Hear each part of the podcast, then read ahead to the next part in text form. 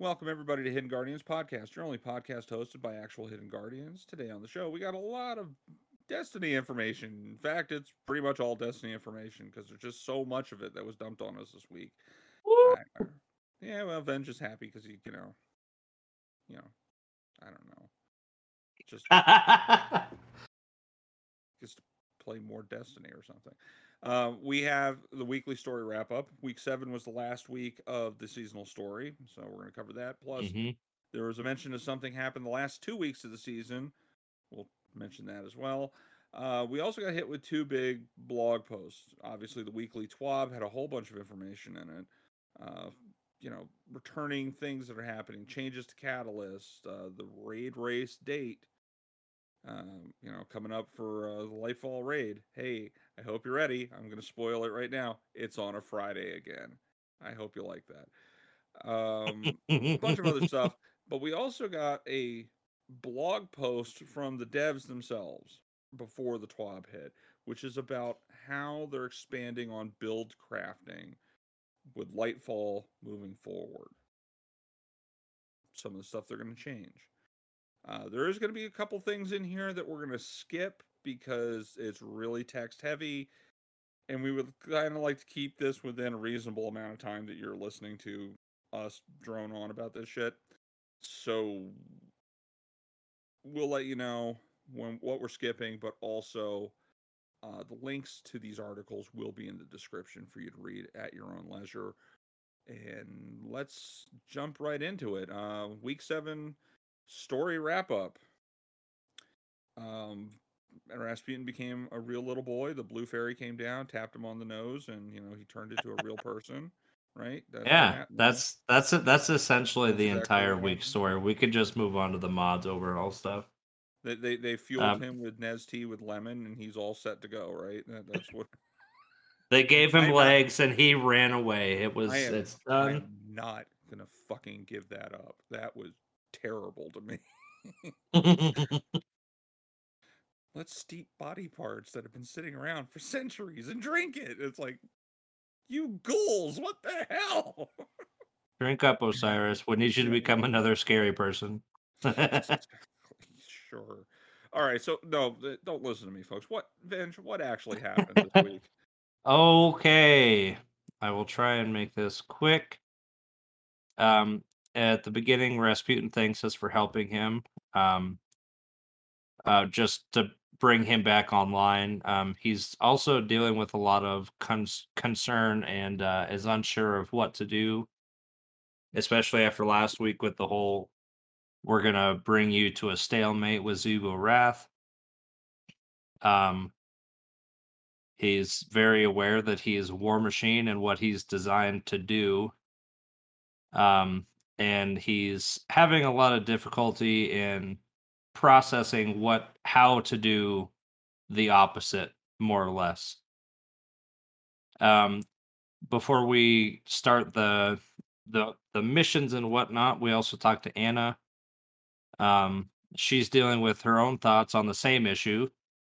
Uh she feels bad and isn't sure whether or not she made the right decision teaching rasputin to think and feel like a person as well as teaching him all the other stuff like art and music before the collapse. And she's having doubts if she should have even brought him back online at all. Uh, going into the mission after completing the heist, um, which I ended up actually getting on Europa. It was kind of funny. Um, at the end of that, and I'm sure this is dialogue that's actually been in here since Rasputin took over. But we hear the same dialogue about how we're basically failures and ripping up Ana and Elsie. And then Rasputin tells us that it's a recorded message and that Clovis has actually just started ignoring us since he was kicked out of the helm. And uh, I thought that was funny. I don't know if the, I'm sure that that's been in there for a few weeks, but I just noticed it because I don't really stay in the heist for the dialogue at the end. Um, so after that, we go to Operation Sancus, uh, the mission of completing the heist. We go to the Warmind bunker on the Cosmodrome. Um, in the area by the big shank strike, I put it. I can't remember the name of the strike. Um, Fallen Saber. that one, Fallen Saber. Um, so that's we we go to that bunker. Uh, Rasputin knows and feels the amount of times the Fallen have invaded, the Hive have invaded uh, his bunker. Um, in his memories, um, he he understands how he was perceived by humanity and how humanity and others felt about his actions. Like in his own words, he says he's committed espionage, murder, sabotage, and tyranny. Uh, all horrible things, and he is able to feel this now. And he mentions to us that there was one order that he didn't execute that would have haunted him to this day if he did. Um, and it doesn't actually say what that was. I I don't it- think. I, no, it did. It was he was going to shoot the traveler to keep. Okay, yeah. I didn't I couldn't remember if that was mentioned in the in the mission is all it was, but I'm Yeah, pretty sure that's what I thought it was. When you're going down Um, the elevator, that's where he starts telling you about that was like one of the worst things he ever was going to do. And Yeah. uh, Ana talked him out of it, but she won't remember because at the time she wasn't a guardian; she was just Ana Bray, the scientist. She was his guardian angel on his shoulder and stopped him from committing probably one of the worst atrocities he could have. Yeah. Um, and then so in this mission we fight in areas that we're familiar with, and then we also go to a room that we haven't actually been to since I think it was Destiny One. I can't don't remember if why we went down there in the first place. In- in there was something with uh, it was either the Taken King or um Rise of Iron. I know we went down there. I just don't remember what it was for. Yeah, we had to use that terminal. We had to get something for it when, uh, and and I think it was also like the hive that was down there. Mhm. when we had to go down there the first time. It was very strange seeing like this again in Destiny 2 when I was watching videos of it. I'm going I this is bringing back like not memories but deja vu because it seems like it's the same all over again. But Yeah. more. Um, so we we fight off uh Taken and fall or no Fallen. It was Fallen, and the floor is an elevator. We go downstairs. Um, I don't remember if we went down an elevator in Destiny One. We may have. It's been a long time since that mission in Destiny One. um, but the, at the end of that, he tells us after the collapse, he feared the traveler would abandon Earth. He reactivated the Warsat attack on it to immobilize it and keep it on Earth. In the end, he canceled the attack and it took and took it offline. And is the one that convinced him to stop. And the the point of this mission was to get the files and hold them with the Vanguard to make sure Clovis doesn't gain access to them, like for that attack for that sequence. Uh, we go back to the helm and decrypt them there. And uh, in my notes, I wrote that it seems like a bad idea to like keep him in the helm. Not really sure what Clovis's reach is now that he's stuck on Europa, but he's obviously got a lot of network, so I don't know what he can and can't do. Um, anyways, when we get there, uh, Rasputin thanks us and apologizes for not telling us about their existence until now.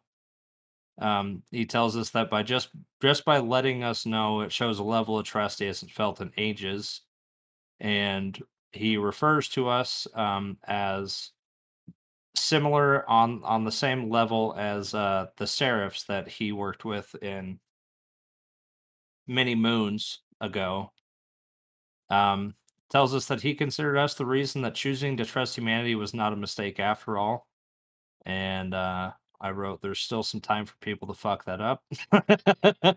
Yeah, he- But it- hasn't met my guardian yet, so Uh, it still feels a little special to hear from Rasputin. Um, he says he's unsure of the outcome of the war, but is ready to fight with us to make sure we come out on top. So yeah, that was it for the week. Um, a couple things I wanted to throw in. I just decided to look up um, Sancus on Google after I was done, and apparently it comes from Roman religion as uh, Sangus, Sangus, or Simu Sangus uh, is the god of trust. And it never crossed my mind to go over what the titles of each mission each week were. Um, but this one, like, definitely made sense with him telling us that he trusted us like his seraphs, and I just thought that was pretty cool. Nice. Um, and then yeah, we find out. I'm actually pretty sure found out by logging in on Tuesday. Yeah, Um, splash that popped up on the bit- screen. Yeah, big alert that there's going to be a an event in the last two weeks of the season. Um, the way that it describes it, it seems like it's going to be an instance for like individuals and not like a, a massive live event. It says that season pass holders will be able to like like it'll automatically start the quest when they log in, but if you don't, you you can pick it up somewhere. I I don't know who you'd pick it up from, Zavala or Rasputin or uh, who knows. It'll probably be somewhere that it'll be lit up for uh, non-season Yeah. pass holders. No explanation of what it could possibly be. Um, Um, I, I have a little information about that, to be honest. Oh, what do you got? Um, so you did say it's an instance activity, and that's true. Uh, each guardian has to go into the salt mine and mine five million fractal in each, and if they don't, Oh my god. down, and you can't play Lightfall, and it fails everything. But you don't get a refund either. So Jesus H. Um I just something that makes sense is it's gonna have something to do with uh Rasputin. I we may actually get to see Xivu Arath because she's the only one of the th- the big three um that we haven't like actually seen yet. I don't think we've actually heard her voice either. Uh who knows? if I was Don't know where it's gonna be. Go ahead. If I was to take a guess, because it seems like it's going to be an instance mission of some kind, like you're going to be Yeah. doing something. Do you remember that mission in Destiny One where you went onto this? Uh, I want to say Cabal ship, and you found that they released a distress call to the Cabal Empire during it was during the Taken King. Remember yeah, I know what you're I know what you're talking about, yeah. I think that we're going to see something along these lines where we're going to be defending maybe like a Seraph bunker or something along those lines for uh, Rasputin.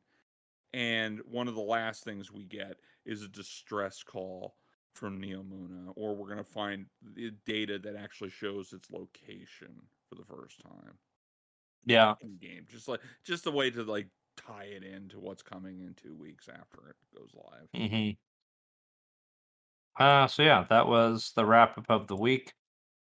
I I did I actually deleted Twitter on my phone until I was able to run this because this was Tuesday we also got the trailer and I just wasn't sure if there was going to be something tied this week with the Mhm. trailer being out, so I ended up kind of not really. Um yeah, that's the weekly story the seasonal wrap up, I guess, for the actual um, It is.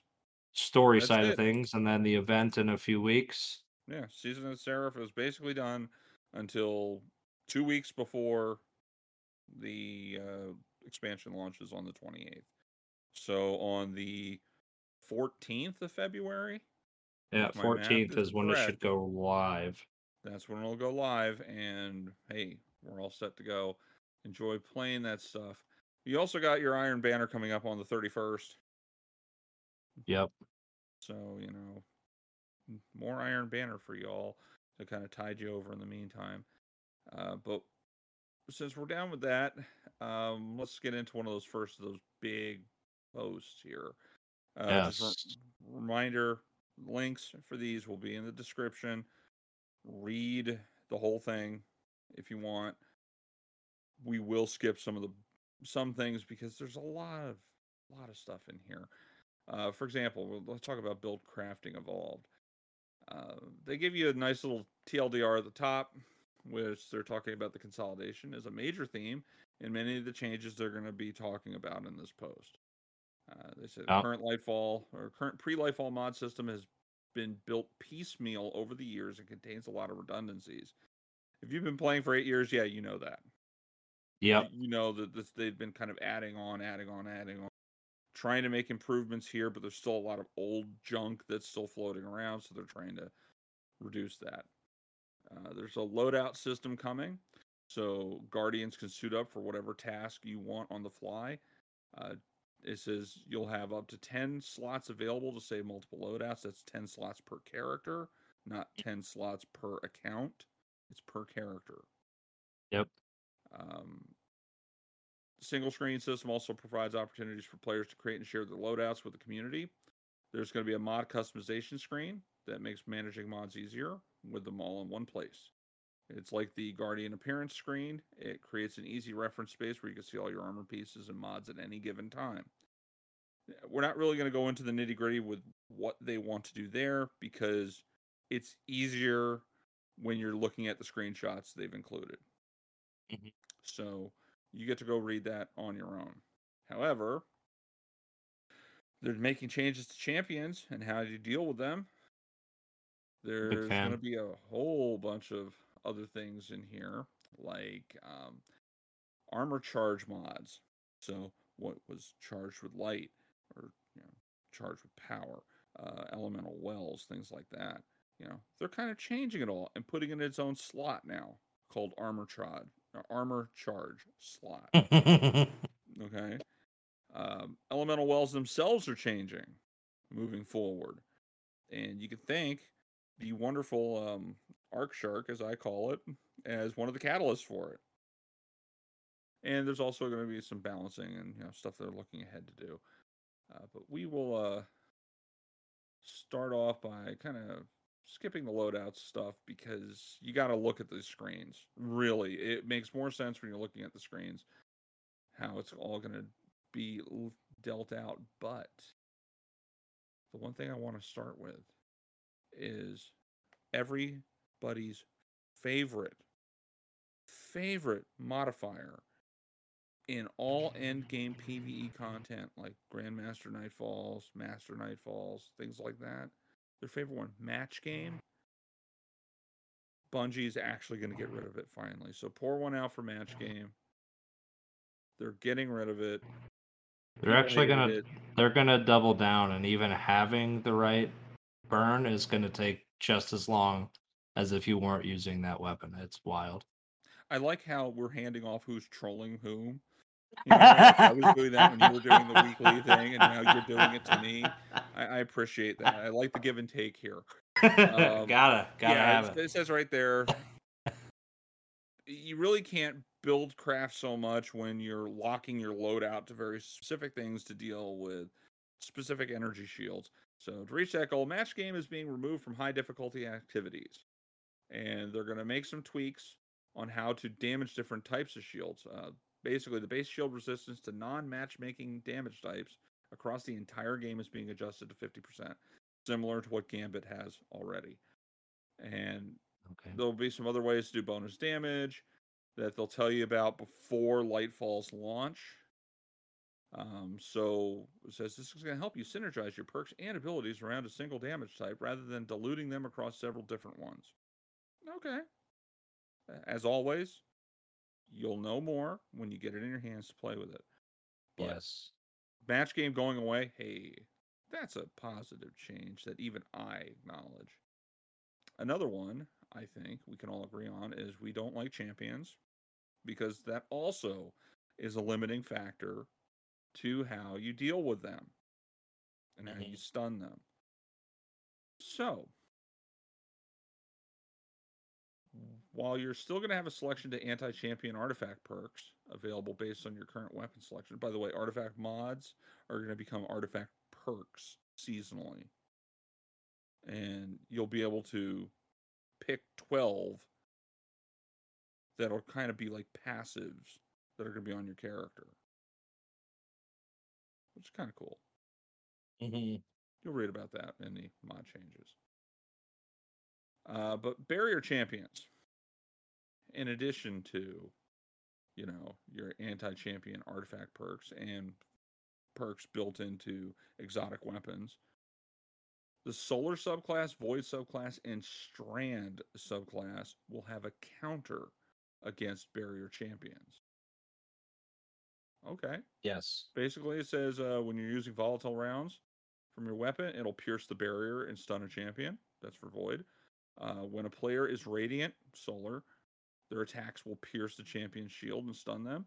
And Strand will have a method of piercing barriers that they're not saying, but you know it's probably going to involve doing the floss dance in front of them because you know Strand strings, stuff like that. Shock the champion into dropping their shield. Uh, overload champions, arc stasis, and void counters. I find this funny though, with overload champions getting stasis as something to stop them because I remember overload champions and stasis generally just have them in this perpetual loop of healing nonstop. Yeah. And I'm wondering if now because they're actively putting the brakes on, uh, well, they're actually actively putting uh, stasis into the equation to lock them down. That's going to get rid of the they just start healing nonstop and you can't actually kill them. hmm But for the, uh, the overload, uh, damaging an overload champion by triggering the jolted condition stuns it. Cool. Uh, if you suppress the champion with void, it'll stun them. Nice. And if you slow them with stasis, it suppresses them. So everybody that has those chill clip weapons, you're going to be stunning overload champions with those hmm wouldn't you say? I mean, that's the thing. Chill clip sets up a, a thing when you hit it's it, it slows them. It slows in a burst. Yep. So, hey, you're gonna have fun. Uh, Unstoppables, Arc, Solar, Stasis, and Strand. We'll be working on Unstoppables. Uh, blinding an Unstoppable with an Arc ability stu- instantly stuns them. Encasing them in Stasis, then shattering it or trick will stun them. Triggering a Solar Ignition will stun them. And Strand will have some way to stun to uh, stun them as well. I, I want to see people actually legit shatter diving unstoppable. over. you know, they throw down the grenade, then they shatter dive it, and it actually works. It doesn't do much damage, but it actually works. You know, I, wa- I want to see that. I want to see it go down. Now, knowing people, they're going to have builds that are going to be able to like shatter dive and one shot on grandmaster levels, unstoppables. You know, yeah. it, it, it'll happen. There'll, there'll be ways to mess around with it. Um,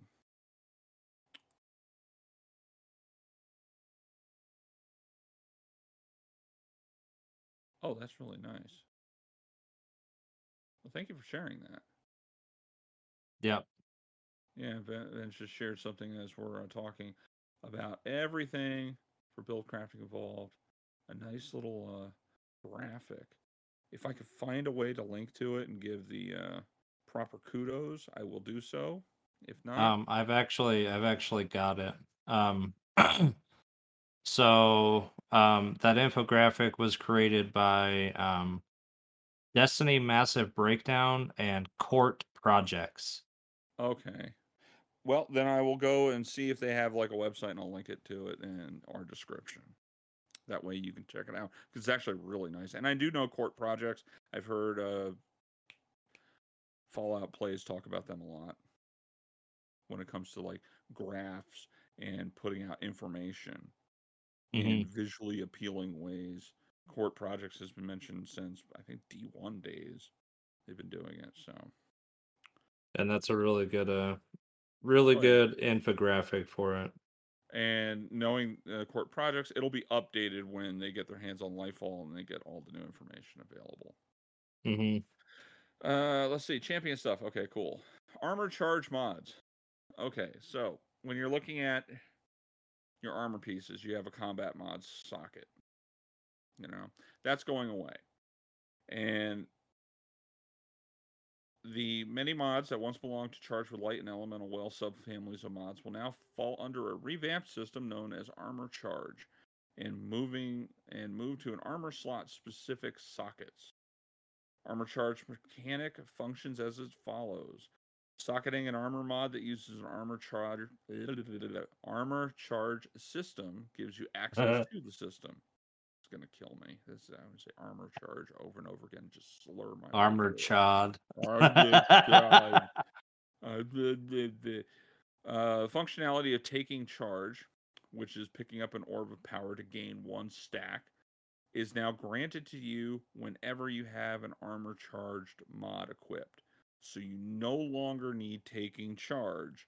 You slot whatever armor charge mod you want, and you get the functionality of I pick up an orb of power, I gain a stack. hmm Uh, many mods that previously created elemental wells or gave you stacks of charge with light have been converted to create orbs of power instead. And you're thinking, wait a minute, when are they changing elemental wells? What, what about our elemental wells?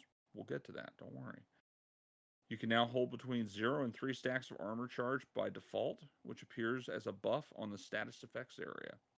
By socketing chest armor mods charged up, you can increase the maximum number to as high as six. Some mods Dope. provide a passive ongoing benefit while you have any stacks. When you have one of these armor mods equipped, every 10 seconds a stack of charge falls off if not consumed by something else. So Hmm. let's just use firepower as an example, which when you throw a grenade, you consume a stack of charged with light, typically, and you get back a big chunk of grenade energy. Well, hmm if you, as long as you have those charges and you're still hucking grenades, you're getting them back. If you don't use it and you're charged after 10 seconds, one stack of the charge falls off. So you'll have nine left. So if you have three stacks, you have 30 seconds to start at least getting a benefit from it. hmm Uh, let's see. Players can extend the decay time by socketing the extended charge mod in the class item slot. For example, Font of Wisdom in the head slot will provide a bonus to, to gain intellect while you have any armor charge active. They also spelled armor wrong there. It's amor in this one. ah, the love, the love charge. Love charge. Yes, that's for Valentine's Day. Love. Uh, Crimson doubles confirmed. No, no, no, no, no, no, no, no, no, no. You heard it here first, folks. Yeah, there we go. Um, some mods consume one, two, three, or all stacks on a trigger, granting you instantaneous benefit. A few other mods stacks on stacks in the legs, powerful friends, and radiant light in the head, time dilation in the class item, etc., can modify the armor charge system for you without providing a specific benefit. Finishers will now consume armor charges and not dip into your super energy. Cool. Cool. I like that. Those are the ones where it's like, oh, you know, you have this chart uh, elemental well mod that when you do a finisher, you gain um class energy or grenade energy or something. Mhm. But it takes super so much of it. No, it's now just going to consume a charge. That's a good one. That's good. Um, before before we move on to elemental wells, Yes. um, because it was higher up and we kind of just really went over it fast. Um, I just want to point out that um, the energy affinity does not exist on mods anymore in Lightfall. That that's a good thing. I was going to kind of touch back up on that because it makes more sense to mention that. So mods that you had energy affinity for arc or solar or void or stasis, that's no longer the case anymore. Uh, they're kind of opening that up. This is a change that I think the player base has wanted for a long time because hey, when they said they wanted us to do build crafting, something that stood in the way of build crafting was locking things down to particular elemental types. That's going away which Mhm. also means some of those mods that might be a little bit on the redundant side are probably going to be gotten rid of. So I Yeah. would not be shocked that there's going to be a reduction in some of the mods available. Uh, by the way, since we're talking about that, the wonderful um, Guardian rank system that they're coming out with to show how long you've been playing and whatnot. Mhm. Most players have been playing since you know the dawn of time for this game Yeah, are going to be a higher guardian rank at start than somebody that just started off this season. Okay. Mm-hmm. When you hit guardian rank six, all mods become available for you. Right out of the gate. Keep that under your Good. hat. So Good, good, good. you don't have to wait for Ada-1 in them to sell them any longer. They're just going to be when you hit Guardian rank six, whatever the criteria is for that. Um, it's probably going to be like, oh, you, you you played so many strikes, you did this, you crafted so many pieces, uh, so many weapons, uh, upgraded armor so much, uh, so many ranks on your season pass, blah blah blah blah blah. You hit Guardian rank six, it unlocks permanently that you'll have all the mods available. There you go. That guardian rank also affects your loadouts too. Yep. That was another thing we glanced over, but that's also the higher the rank, the more of those you get up until you unlock all Yeah. ten. Yeah. So the more you play, the more you unlock. That is the Yeah. the the typical um games as a service motto. The more you rub, the bigger it gets. Right. That's that's. I'm not lying. The more you, you you do it, the the bigger your character gets with the more stuff you can put out.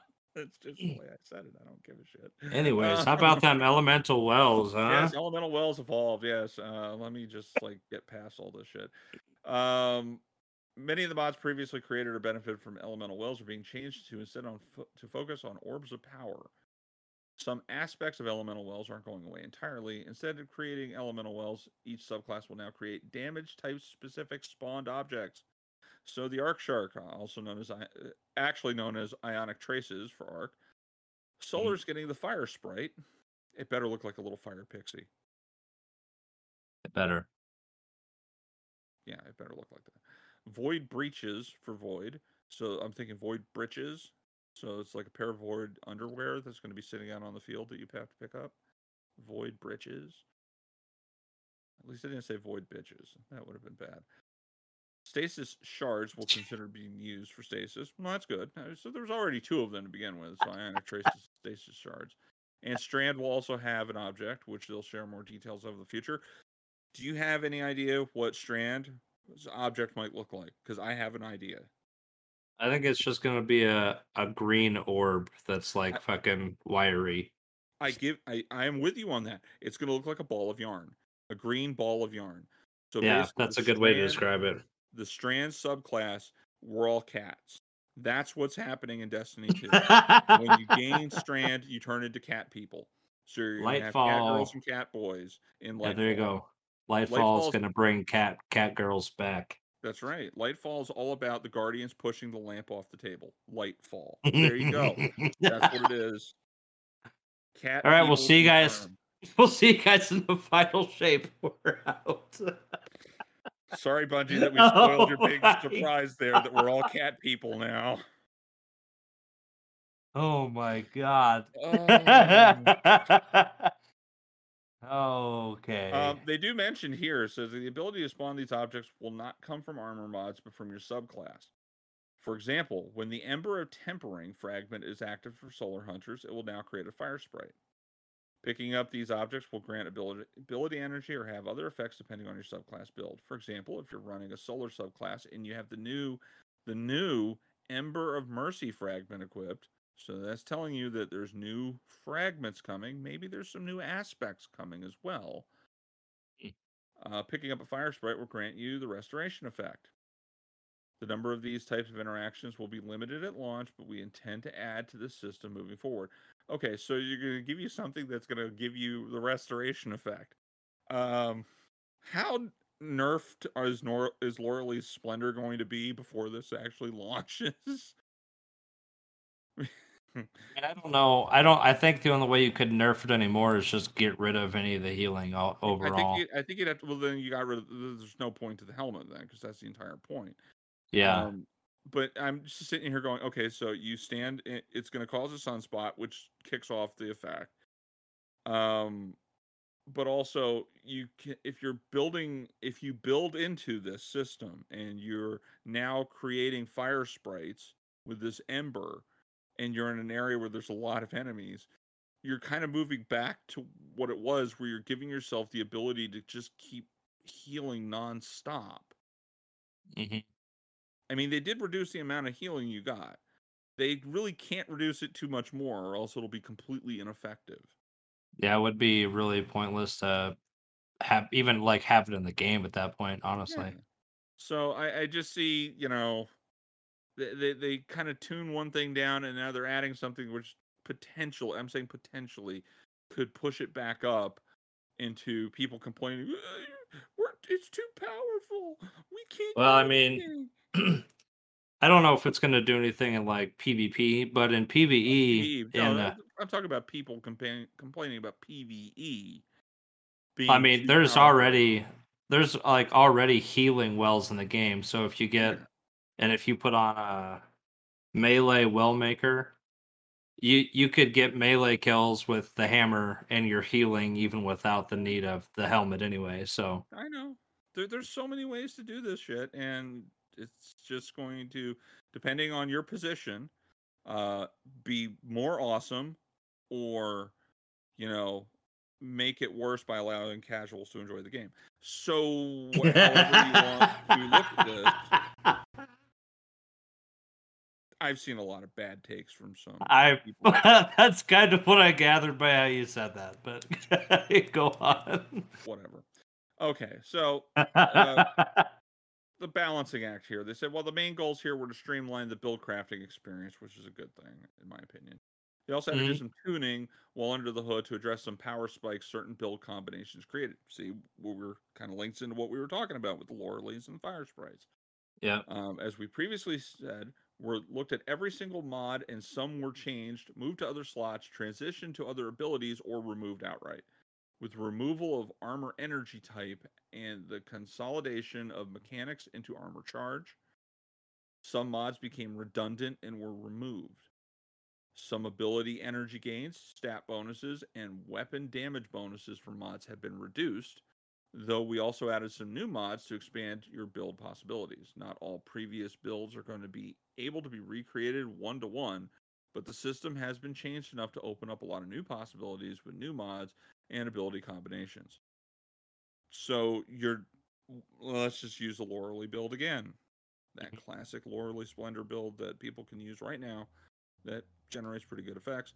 Most likely, there's going to be tweaks to it. It may not feel as overwhelmingly powerful as it used to, but over time, as they keep tuning stuff, you'll probably find stuff that fits your playstyle that generates pretty much the same results, but matches mm-hmm. more how you like to play. I think that's the point of this entire thing with Buildcraft is they want to really lean into how you particularly want to play and kind of tweak it to your preferences more. So Mhm. that's good. I was right about one thing though. Warmind cells are going away completely. They be gone. I mentioned that last week that they were going to get rid of Warmind cells finally, and there it is. Example of mods that aren't coming along for the ride are Warmind cells. They are they say this. These are a relic of a different time and had already been nerfed in the past. They had a good run, but these mods will be depreciated and no longer available starting season 20 to make way for new options to consider when crafting your preferred combat style. We talked about it last week. Mhm. I think yeah, it was last week. Um, that Warmind cells have been nerfed to ash. They're pretty much not very effective anymore. They used to be super amazing, but the entire point behind them was after a year playing it, all that shit was going to be sunset. But since they're not sunsetting anything anymore, they had to nerf them into pretty much not being viable to stop people from equipping, you know, global reach and picking up an IKELOS SMG and just ruining everybody's day out there in the field. So, Mhm. Yeah. uh, let's see. Looking ahead, uh, we covered a lot, and know there's going to be a lot of questions. We'll have more to say, along with a plethora of other exciting changes coming alongside Lightfall's release next month. With a system like this, best way to fully understand is get your hands on it and start tinkering. Yes. Big Uh, agree. Everything involved in supporting Destiny 2, the evolution is not the end point. We have plans to continue tuning and improving this system. We'll be adding new buildcraft elements to fill the power gaps we didn't have a chance to get to with this release. Uh, there's going to be Hmm. mods for uh, Balls of Yarn, apparently. We're excited to see what you build with this new toolbox and look forward to all the cat boys and cat girls and all their new builds shared out there in the wild. Jesus.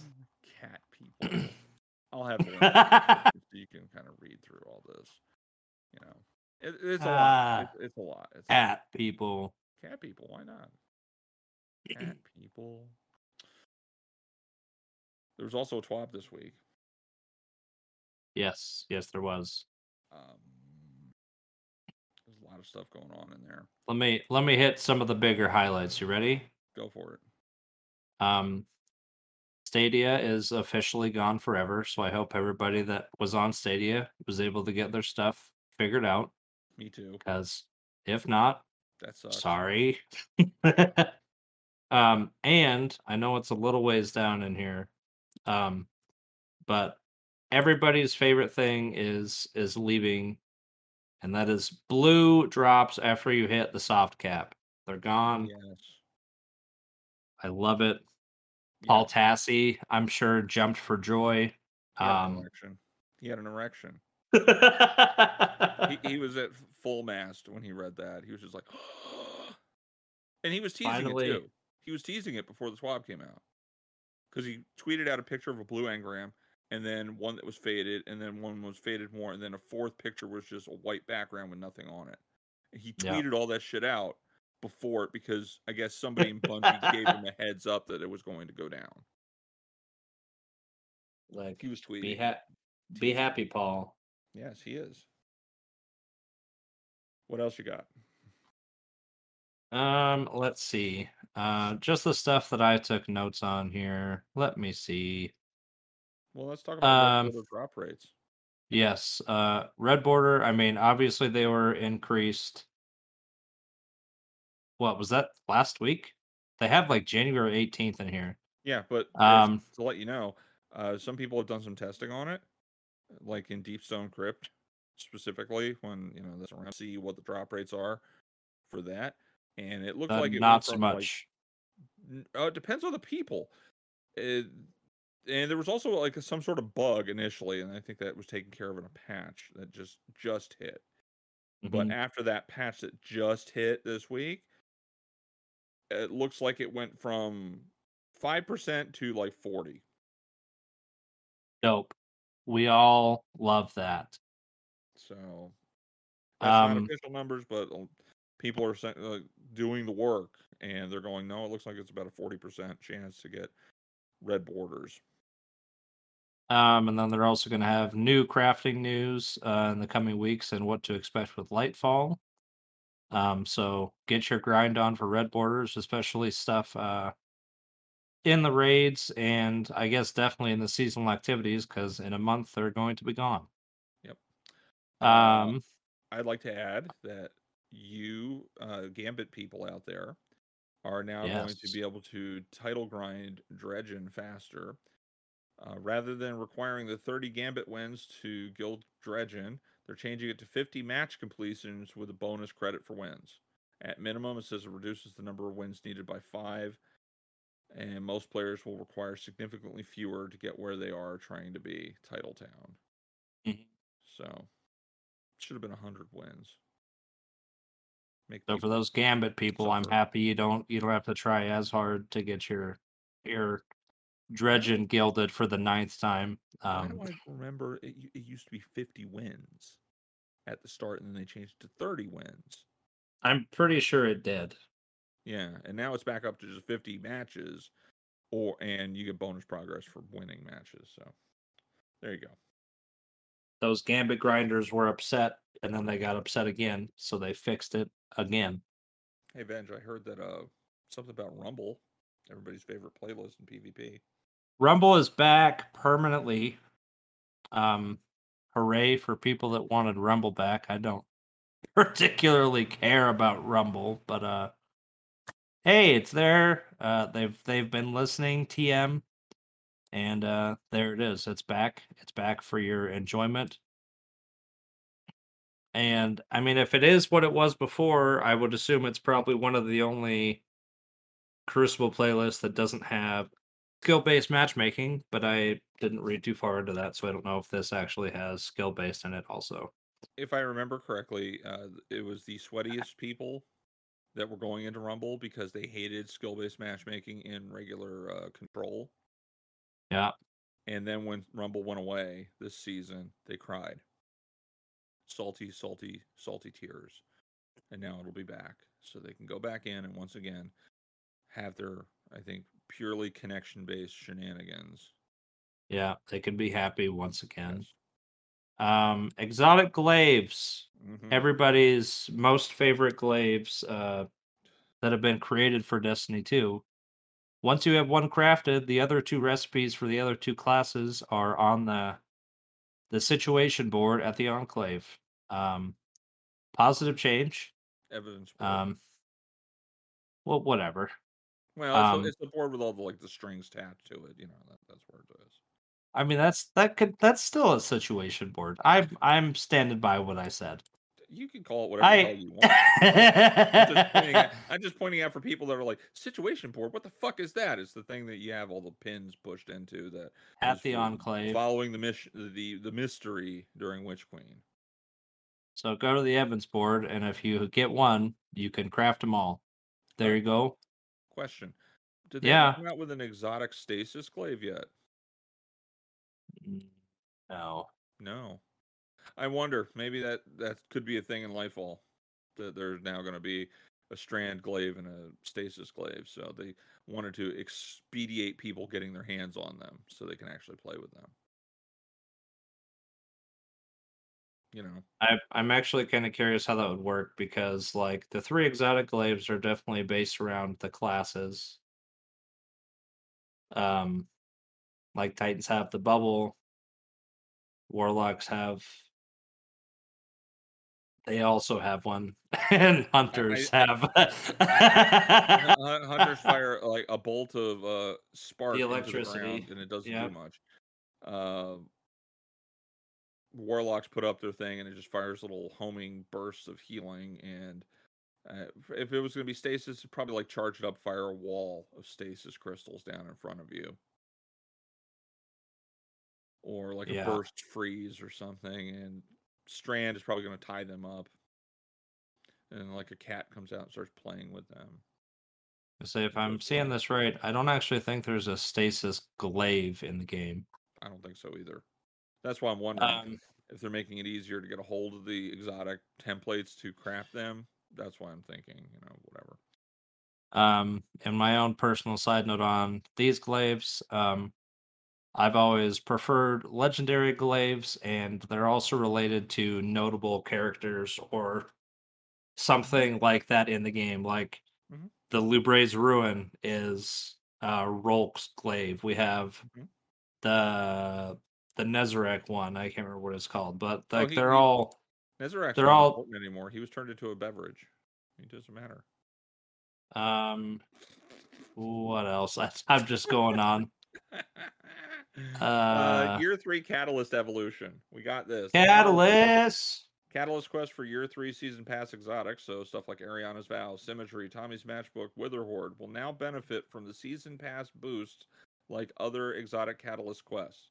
Additionally, any seasonal ritual playlist activity will count towards ritual progress for all Season Pass exotic Catalyst quests. Yeah, because Eriana's Vow, Symmetry, Tommy's Matchbook, and Witherhoard had some of the most butt ass things to do if you weren't in the season that they actually arrived in. You know, the I mean, even if one. even if you were like those are those are grindy as shit. Like they're they're the most grindy catalysts in the game, and I don't know why. because that's just how their design philosophy was at that point. They're like, okay, so we're we're gonna give them act so they have to really use it and get used to playing with the weapon, but they made it to the point where you hated yourself, and then they had to come up with seasonal only boosters for those weapons when those weapons hit the season pass, and it still didn't help. And now, since those things didn't get updated, I guess as other season and pass exotics came out and just used it like a universal increase all across the board. Now they're Mm. adding them, so you know, good on them. Eh, Good on them. Uh, Eriana's Vow and Witherhoard are, I think, two of the best weapons in the game for what they can do. Definitely and the- Witherhoard. So if you don't have it now, you can at least Those get it up to par. yeah, those two catalysts are very much worth grinding out. Oh, certainly. What else? Uh, we got that raid date. Raid date Friday, March 10th, 2023, 9 a.m. Pacific. which is Which- 12 noon Eastern. in the U.S. I guess I'm not sure if that's actually reset or if that's an hour later No, than that's re- that's reset. That's, re- that's reset. Noon is reset. So there you go. Live at reset on Friday, March 10th. And I'm going to say it again for all the people that cried that they only wanted on Saturday. Friday, March 10th. Yep, So, and I uh, made a point to say it's fairly standard practice at this point to have it happen. Uh, this time and this time frame, I do think a lot of people prefer Saturday, but uh, I don't know if there's a reason to do that and have a bunch of people work overtime to launch the raid on a Saturday. So I get it, and uh, if you don't like it, that, get over not yourself. only that, internationally speaking, setting it up for to only drop when it's convenient for North America sucks for the rest of the world. Sure. you know so they're trying to expand how much of their player base can actually enjoy it because you know hey in asia when we're starting it up on that saturday it's sunday for them. Hmm which means they don't get the full 24 hours because they're probably going to work on monday. So Yeah. you know it, it's it's six and one half dozen of the other. I, I the, the teams that are going to take the days off to actually go for worlds first are going to do that regardless. Let's be Yep. very honest you're probably not going to have an opportunity to get worlds first but i know you want to take as much time as possible to at least complete the raid day one Yeah. so you'll be able to do that you just start a little bit later good luck to the people running to get that Yes. uh, clear I might be trying a day one clear. I might not be. Um, but who knows? Well, I'll cheer you on. Um, How about that matchmaking and airborne effectiveness? No, that is a show unto itself. I am not putting ourselves through that. You guys can read that when in the description because I'll have it linked to the TWAB. There's a lot of information in here. I saw people complaining and whining about the graphs that Bungie put up. I'm not going to comment on those. You can make your own decisions and conclusions on that. Forget it. I'm not going to go over airborne effectiveness ever again. That's just hell on earth. And matchmaking, that's also more hell on earth because those are two very contentious topics. Yeah. So uh, feel free to read that at your own leisure. But how about we talk about some exotics and ability changes? How about we do weapon types first? Weapon types. Throw it on me. Let's go. What do we got? Okay. Uh submachine guns. SMGs. Yes. Dependent on the range stat to be competitive. So the general change, they're gonna increase damage and aim assist fall off. Start at zero range by 30%. Um, adaptive SMGs lag behind lightweights in effectiveness, dealing more body shot damage, but much less critical hit damage despite having the same rate of fire. To narrow the gap, they've increased their critical hit multiplier, which makes them feel more rewarding in skilled hands. So their increased multiplier is from 1.44 to 1.5. I know that doesn't seem like much, but surprisingly, when it comes to TTK, these little changes to a skilled player really shine Mhm. and will kill somebody very quickly. Uh, they also inadvertently skipped the Forensic Nightmare SMG when they adjusted the zoom value of others, so they're correcting that. Forensic Nightmare zoom is going to increase to 14 from 13. I love it. Yeah, it's good stuff. Pulse rifles, um, they, they've been dadding it up for a long time now for multitude of reasons. They're effective years. e- Well, I, they're my favorite weapon. They're effective as an ease of use at longer ranges because I'm a dad. Make it hard to close the distance and challenge them with God. other weapons. True. No, it's true. Especially true on mouse and keyboard, where the normal effective range is significantly increased due to the tighter bullet spread of each burst. Uh, they also mentioned the current map rotation, which is scheduled to change in Lightfall for both competitive Crucible and Quick Play. Heavily favors ranged playstyle and airborne effectiveness have made airborne play more difficult. With the things in mind, we didn't want to hit pulse rifles too hard without first seeing the effects of the other changes. But we have now reduced the top end of pulse rifles and on all input types and increased their native recoil on mouse and keyboard to bring their ease of use more in line with the controller. So Ah, in yes. general, They reduced aim assist fall off start at 100 range by 10%. Okay. Specifically, the BXR 55 Battler, which is the most effective legendary pulse rifle in the game, in large part due to being extremely strong up close with the legacy frame intrinsic and highly lethal at long range with the best sub eh, best in subfamily zoom. They felt that the fantasy of the gun felt better with the CQB hipfire aggressive style gameplay. So uh, that's close quarters burst, by the way. So we thought brought the zoom down to match more closely to standard lightweight pulse rifles, which will open up some space for other options. So the Battler's zoom is going from 20 to 18. I'm sorry, may as well may as well still shard it. Just get rid of it. It's it's gonna be bad. 18 zoom is still big for that. It's still going to be a menace. The Battler, when it came out initially, was I, I don't think any of us could believe how damn good that thing was. Yeah. You know, when it came out when the 30th anniversary patch hit last year, it was just ridiculous. Mm-hmm. Uh, sidearms. They're reducing the season 18 aim assist fall off distance buff from 30% to 20%. I heard True Vanguard kind of squeak out a tear when, but even he knows that sidearms kind of um,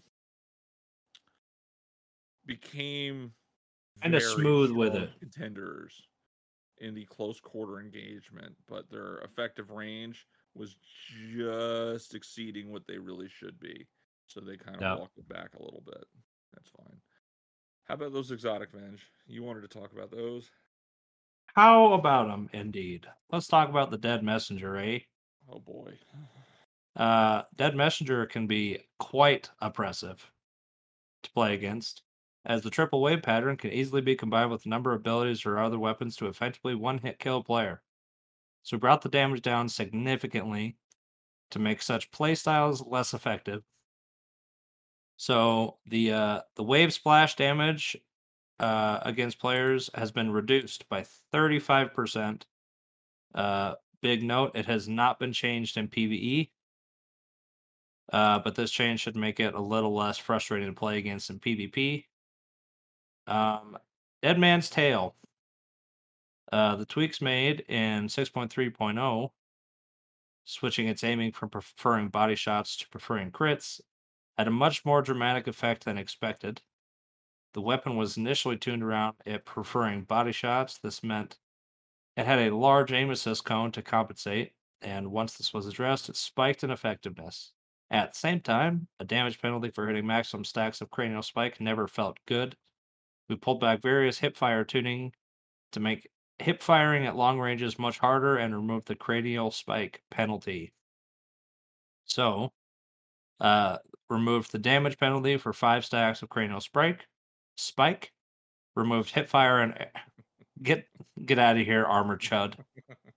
Reduced hipfire and airborne aim assist cone angles by 25% on mouse and keyboard. Reduced hipfire cone angles bonus scaling from 20% to 5%. Reduced hipfire precision aim cones angle from 3 degrees to 0.8 degrees and reduce hipfire auto aim fall off scaler from 1.5 to 1.1. You called me armor chud. I I sure did. Uh, let's see. Uh, one one weapon perk that uh, is also being dealt with is uh, the Revoker's Reversal of Fortune. Uh, it's been increased in its use due to power level being removed, and I don't know why it was basically Iron Banner that set that off when you could use it everywhere else besides Iron Banner and Trials. Oh, because nobody wanted to use it in regular quick play because people hate quick play because of skill based matchmaking. That, so, that's the only reason. So more people were in Iron Banner. There's at least a chance that you may not get stuck behind walls of laggy players, but you know. Ultimately, the decision was made to cap the maximum return on this by requiring multiple misses to return one shot. So, reversal of fortune now triggers on two misses within six seconds. Just to put it out there, uh, for those that don't know, the Revoker was a weapon that was earned through a quest line uh, through competitive PvP. It Yep. was a sniper rifle. It was actually pretty interesting. It was in that same vein of uh, stuff like uh, the Mountaintop, the Recluse, uh, Luna's Howl, Not Forgotten. Revoker was right up there. I think we had a, uh, um, a linear fusion rifle. I can't remember the name of it.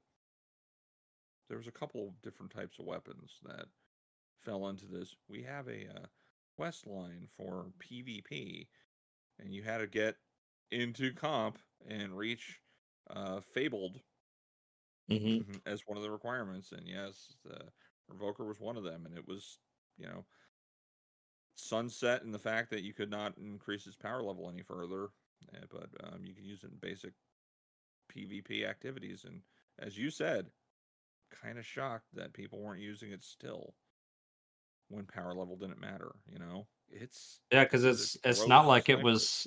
Yeah, it it's not like it was weak. It is. It was very strong, and yeah. at some point, actually, I'm pretty sure that is still my highest kill in PvP uh, sniper that I actually have. Oh yeah, I believe it. That thing was a monster in the right hands. Absolutely. And for those that were just, you know, even moderately okay using snipers, which is not me whatsoever, um, still were really, really good with the Revoker. It was gross. When you saw people whe- wheeling it, you knew you were going to end up on the receiving end of getting your head blown off. Mhm. Um, coming in the future, uh, let's see. In Lightfall, they're doing a heavy weapon balance patch, adding subclass 3.0 verbs to several exotic weapons. People have wanted that. Good for them. Tuning kinetic weapons and adding a new perk to make kinetic weapons more valuable. Post Lightfall seasons, they're shipping some updates that they're, as they say, pretty chuffed about. Is that like being a armor chud? I just want to know. Uh, more substantial Oh. changes to hip fire reticles with the goal of exposing more information specific to weapon types or exotic functionality. I have no idea how that's going to look, but nope. it'll be interesting to see what that's going to go down with. A full auto melee setting. Okay, that's interesting. Full auto melee. So you just hold a button and run around in a circle and just punch nonstop. Uh, so a full Titan melee setting. That's that's what I'm taking away from it. There's Yeah, going to be another set of craftable reprised raid weapons with an origin trait similar to what we did with Deepstone Crypt in season 19. Cool. Regular seasonal and mid-season balance patch updates. Well, that's good that they're going to keep putting out updates and, and more. and more. And speaking of more, they, they decide to drop something about Citan's Ramparts, which is the Titan Exotic Gauntlets. They're increasing the cooldown of the barricade ability while Citan's Ramparts are equipped by 70%. Increasing the amount of damage players deal to a Titan's barricade by 25%. This change should decrease how often one sees Titan's barricade in a PvP match, as well as add more opportunities for effective counterplay. And then there's stuff about abilities. Venge. Just, would you like I just want to throw in here that the Titans change is good. I'm not saying Um, it's not. It's just too many people using it to shoot through it, and uh, it's with how fast you get back your barricade. It's yeah, too much. like the the uptime is insane, but there's also like like there's other exotics, and I guess I think just of like the worm husk for hunters that I feel like that should also have an increased cooldown just because you can heal yourself every eight seconds or whatever it is but if you have 100 mobility i can't remember if there's one for the warlock but this is a good change but i feel like anything that gives you anything like this should automatically have the increase to the the cooldown on the class ability. Yep. now let's talk abilities now and this is also pretty heavily focused on titans. Um so barricade cooldowns have increased by 20% across the board. Um i will also say i don't think that's a bad change with 100 resilience there's still plenty of time for uptime on the ability for uh titans Um, that also includes the thrusters for Arc Titans has been in, that cooldown has been in, increased by twenty percent. Mhm. Um, that to me feels a little odd. Maybe I just don't see it used as much. Um, But they've- the high end, uh, trials PvP players. I know one Sure. specifically that when the thruster ability came out and he could saw what he could do with an Arc Titan, he giggled loudly Mm-hmm. in a Discord that I was in, and it just didn't stop. It, it's terrifying what this man does with an Arc Titan. sure. Um, but to add in there, you mentioned it. Dodge, which is the hunter ability, is also getting a twenty percent Yep. uh, change. So Uh, that's a tough one. Um, I've uh, some things I've seen is that people think that this might also be um to add to the invisibility nerf. Um, and I guess I actually kind of have it in here too that uh maybe will not allow hunters free healing every eight seconds with worm husk. It still feels a little weird to have that like changed overall. But that uptime is also incredibly high, so I also understand at the same time. Yeah. Um, as far as I saw, there was nothing in there for warlock class abilities, so good for you guys. Um, Titan grenades with the touch of thunder. Um, so that storm grenade would essentially track and like it would it would track, do a lot of damage, and it would move fairly quick. So like that grenade was pretty strong right out the gate with uh, Arc 3.0. Um, so the damage to from the second strike taken down from 40 to 30. And so overall, the nade will be getting a nerf to tracking speed and distance and reducing damage by 25% each strike, making it easier to escape from, and it will not be near as strong. Um, and in this, I didn't see anything about PVE, so I'm assuming that this this change is also going to be included in PVE, which is a bit of a bummer. yeah, that looks like a universal change to it. Um, it's it's the kind of thing that just like hearing it and reading it sounds like it could be pretty bad, but like especially in the the realm of PVE, you won't know until it's actually used. Yeah, I Um, want to. I, I want to throw something in here too. Uh, Mhm. While we're reading anything like nerfs and stuff, people can rage all about this. It's, you know, it's changing my playstyle and whatnot. There's so much stuff that's going to be changing with a brand new expansion. You have no idea what broken shit is coming to replace it. Like, yeah, no, that's true. broken stuff that's coming. Like nobody has any clue exactly how you're going to be able to build Strand.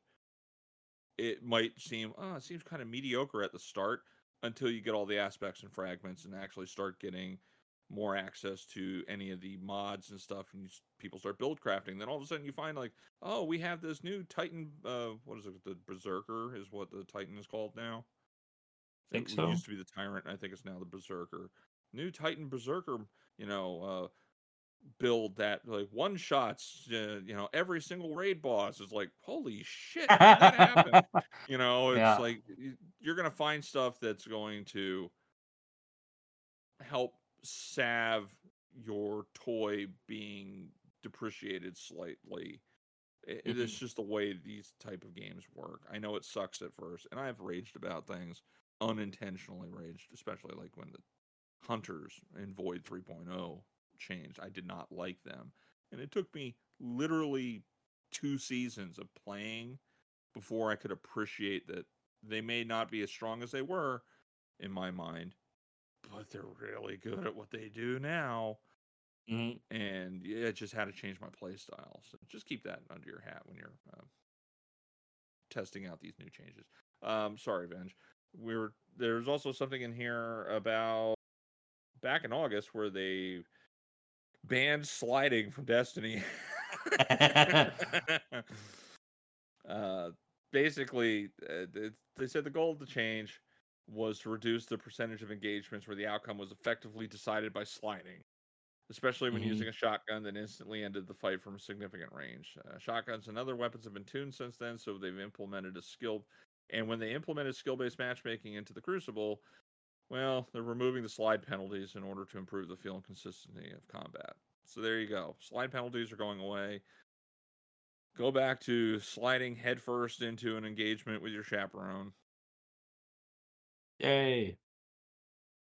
Oh, what, wait a minute. So slide penalties are going away. Does that mean they're taking away the slide penalties on Stompies then too? I'm not sure because the the whole thing is that, just but- about it's just about shotguns is all it is. Well, uh, specifically, shotguns were the reason why they got why they put the the the yoink on sliding into engagements. Now, since shotguns have been tuned and they they have a definitive spread pattern and all this, they're going, eh, we can put sliding back up. We can get rid of all the penalties on sliding into an engagement. It's like, okay, cool, cool. Let's see how it works. Last thing here uh, on that uh, it says it's important to note that these changes are a first step toward where we want to be with ability, potency, and uptime. With Lightfall and beyond, we have large scale ability balance tuning in the works, and we'll have more to share in the near future. So I'm sure we're going to find out a lot of stuff um, in regards to sandbox and ability and weapons um, before Lightfall drops. I, I think uh, you're going to see more and more people scrambling to get, you know, tier 10 on whatever uh, stat they need on their armor as soon as possible Mhm. to kind of like cope with any kind of future cooldown changes and balance changes. So they can try to maximize and min max their uptimes even further. Uh, To be very frank, I think that would only really affect a very small percentage of the player population that'll actually really care about this. The majority of people, Yeah. I think, that play this game just like load it up, shoot a bunch of shit, have a good time running around in the patrol zones, maybe do a strike or two, and then log off content, and that's it. It's the Mhm. ones that raid every day, multiple times a day is in PVE or do Grandmaster Nightfalls solo 40 power levels under that are going to be more concerned with the upcoming changes to like abilities and stuff like that. Yeah. And uh, for the Lunar New Year, um, they've got a free emblem which has been shared on Twitter, and um, with the TWAB linked, you'll also be able to get that code if you'd like to redeem it for the uh, Year of the Rabbit uh, emblem. It is actually pretty cool. And there's an emote and a couple other things for silver if you would like to also purchase some things. Um, other than that, that does wrap the TWAB. Yeah. Uh, there's one last thing I want to add.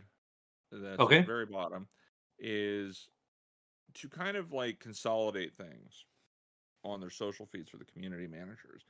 What it came down Oh, to, you had to like follow multiple community managers. So it's like, oh, Hippie wrote about this uh, when DMG was with Bungie. He would write something. Cosmo would occasionally throw something out there. Sam would throw something out there. Bruno would add something. Uh, instead, they're kind of consolidating it. So on Mhm. Twitter, Destiny 2 Team is going to Yep. be like the link. You can still follow the individual community managers on their personal accounts. Don't be shitbags to them. Uh, don't be shitbags to the Destiny 2 Team Twitter either.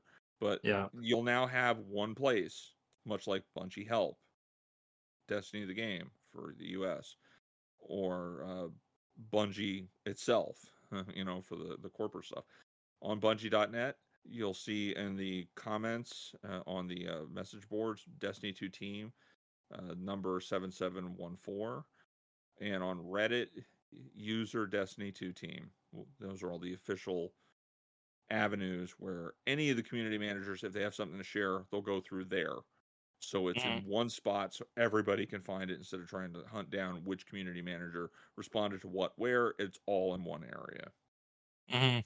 It's a good change. Good change. Yeah, I actually forgot about that. I had that in my notes and something that we kind of skipped over pretty quick. But yeah, I'm glad you brought that up because that is that's that's good.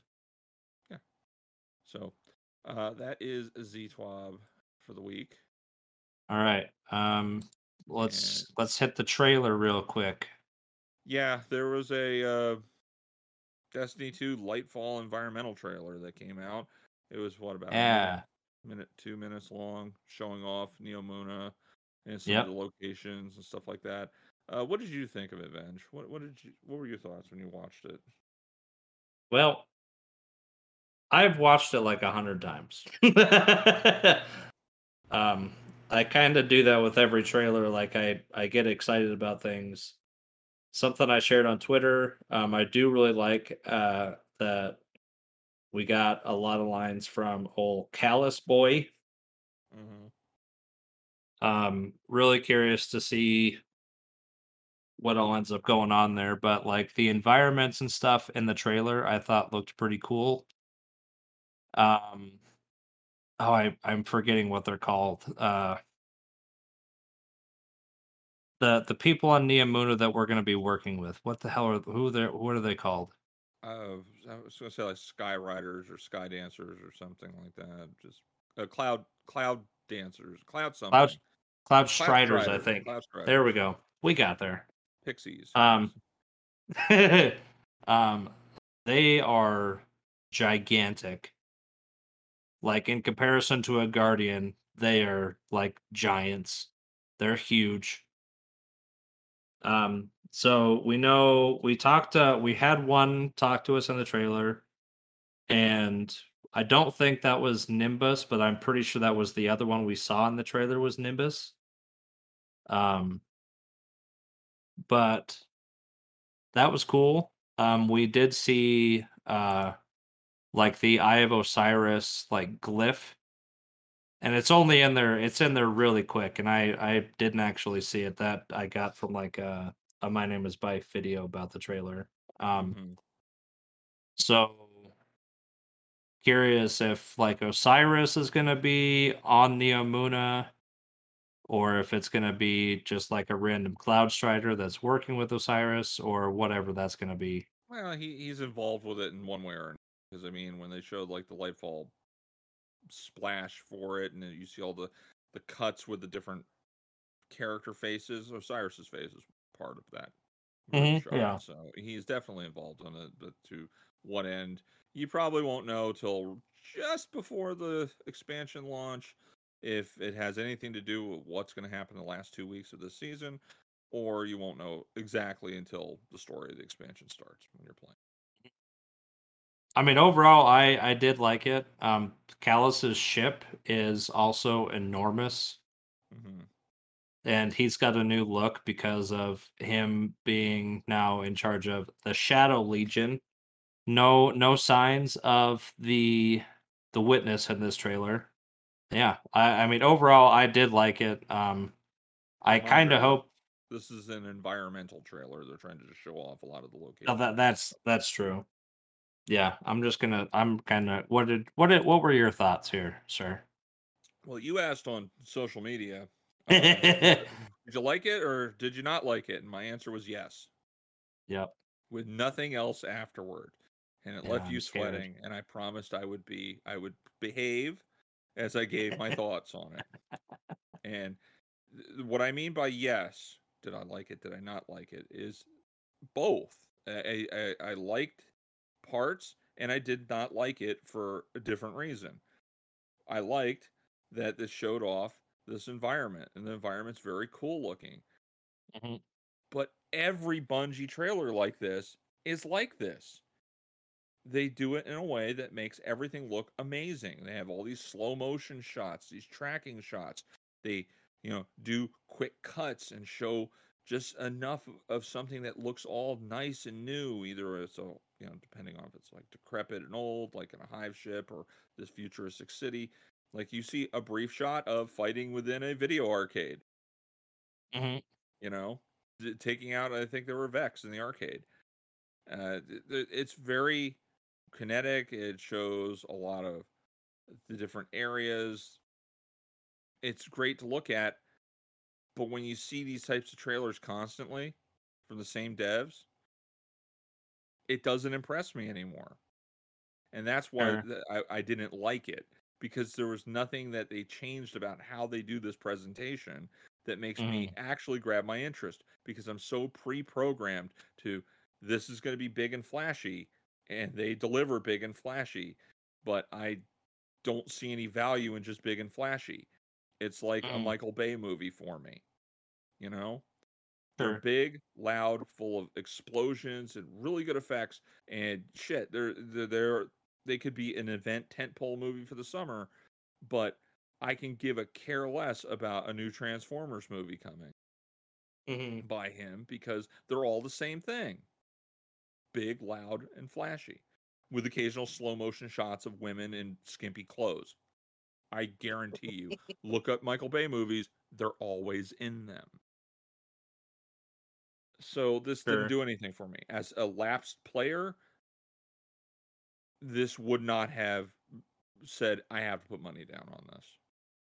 Sure. For me, it's like it looks like every other Destiny trailer. I now have to wait until the story comes out to determine if it would be worth picking up if I decided to keep playing the game. And that's what I meant by yes.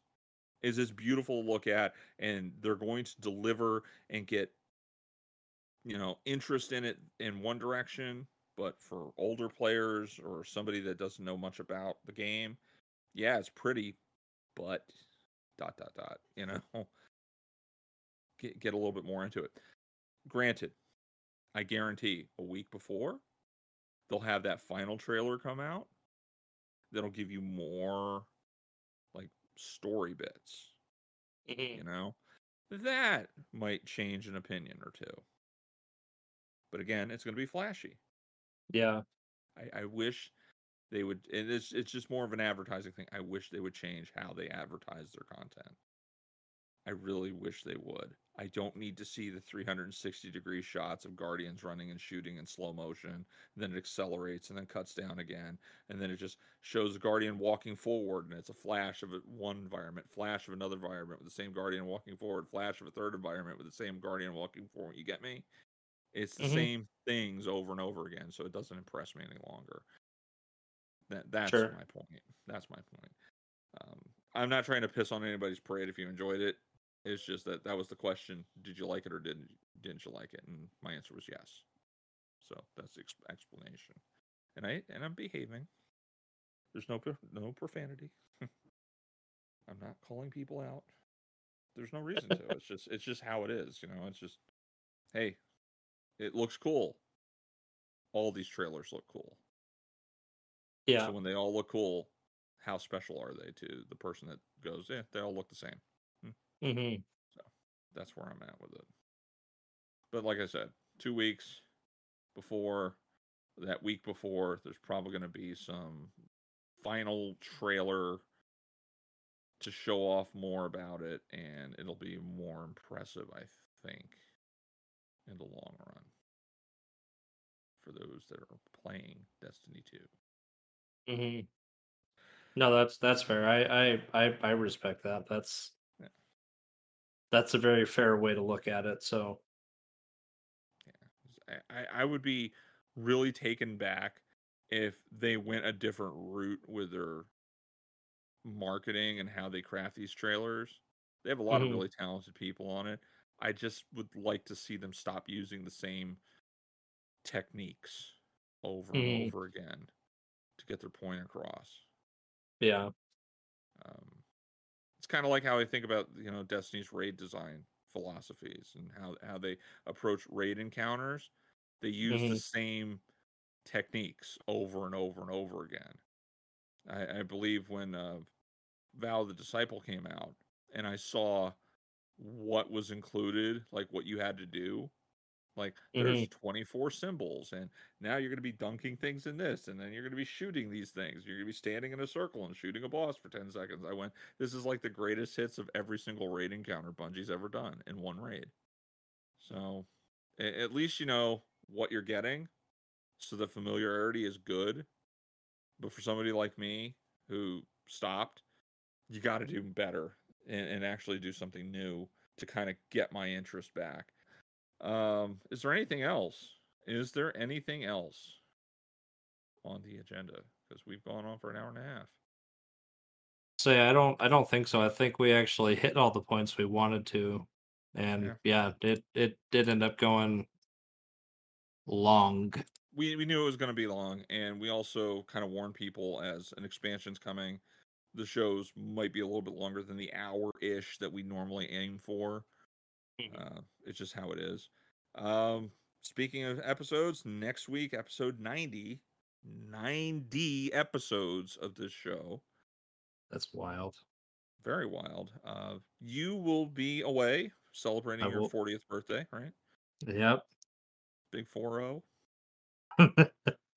31, 40, they're basically the same thing. Whatever. You just, your, your body gives up after 29, anyways. So we already know that. I mean, you- you're now feeling the effects. I'm already dead. So there we go. Um, So Venge will not be around next weekend. He'll be off. It'll just be me. Uh, if there's anything, you know, big like a big twab that comes out or another blog post like this, I will cover it. I'll give a recap on it and link in the description. If not, we'll pick a different topic because the story for the season is done. We don't have to worry about that now.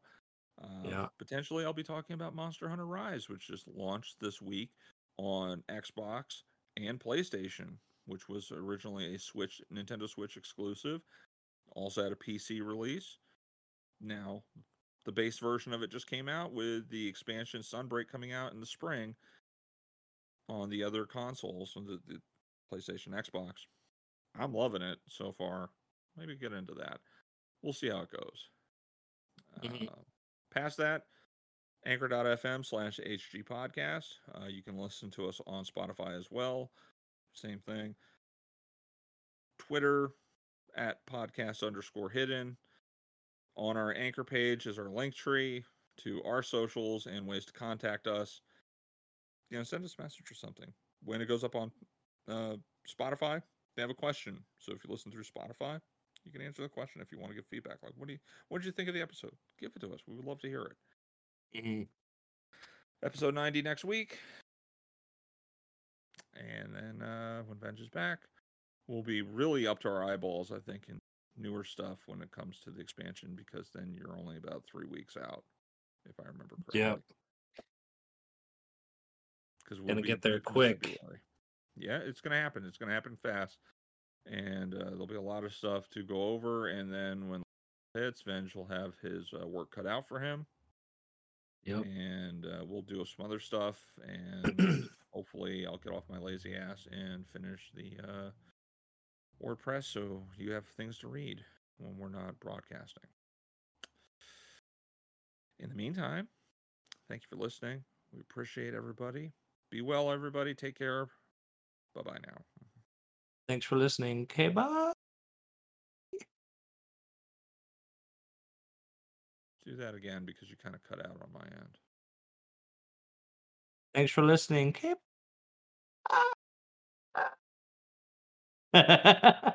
okay now you're just doing it on purpose uh, that uh, the the me stopping is just my voice not wanting to hit the note. okay That's all it is. that- I, I was i wasn't aware i'm gonna leave all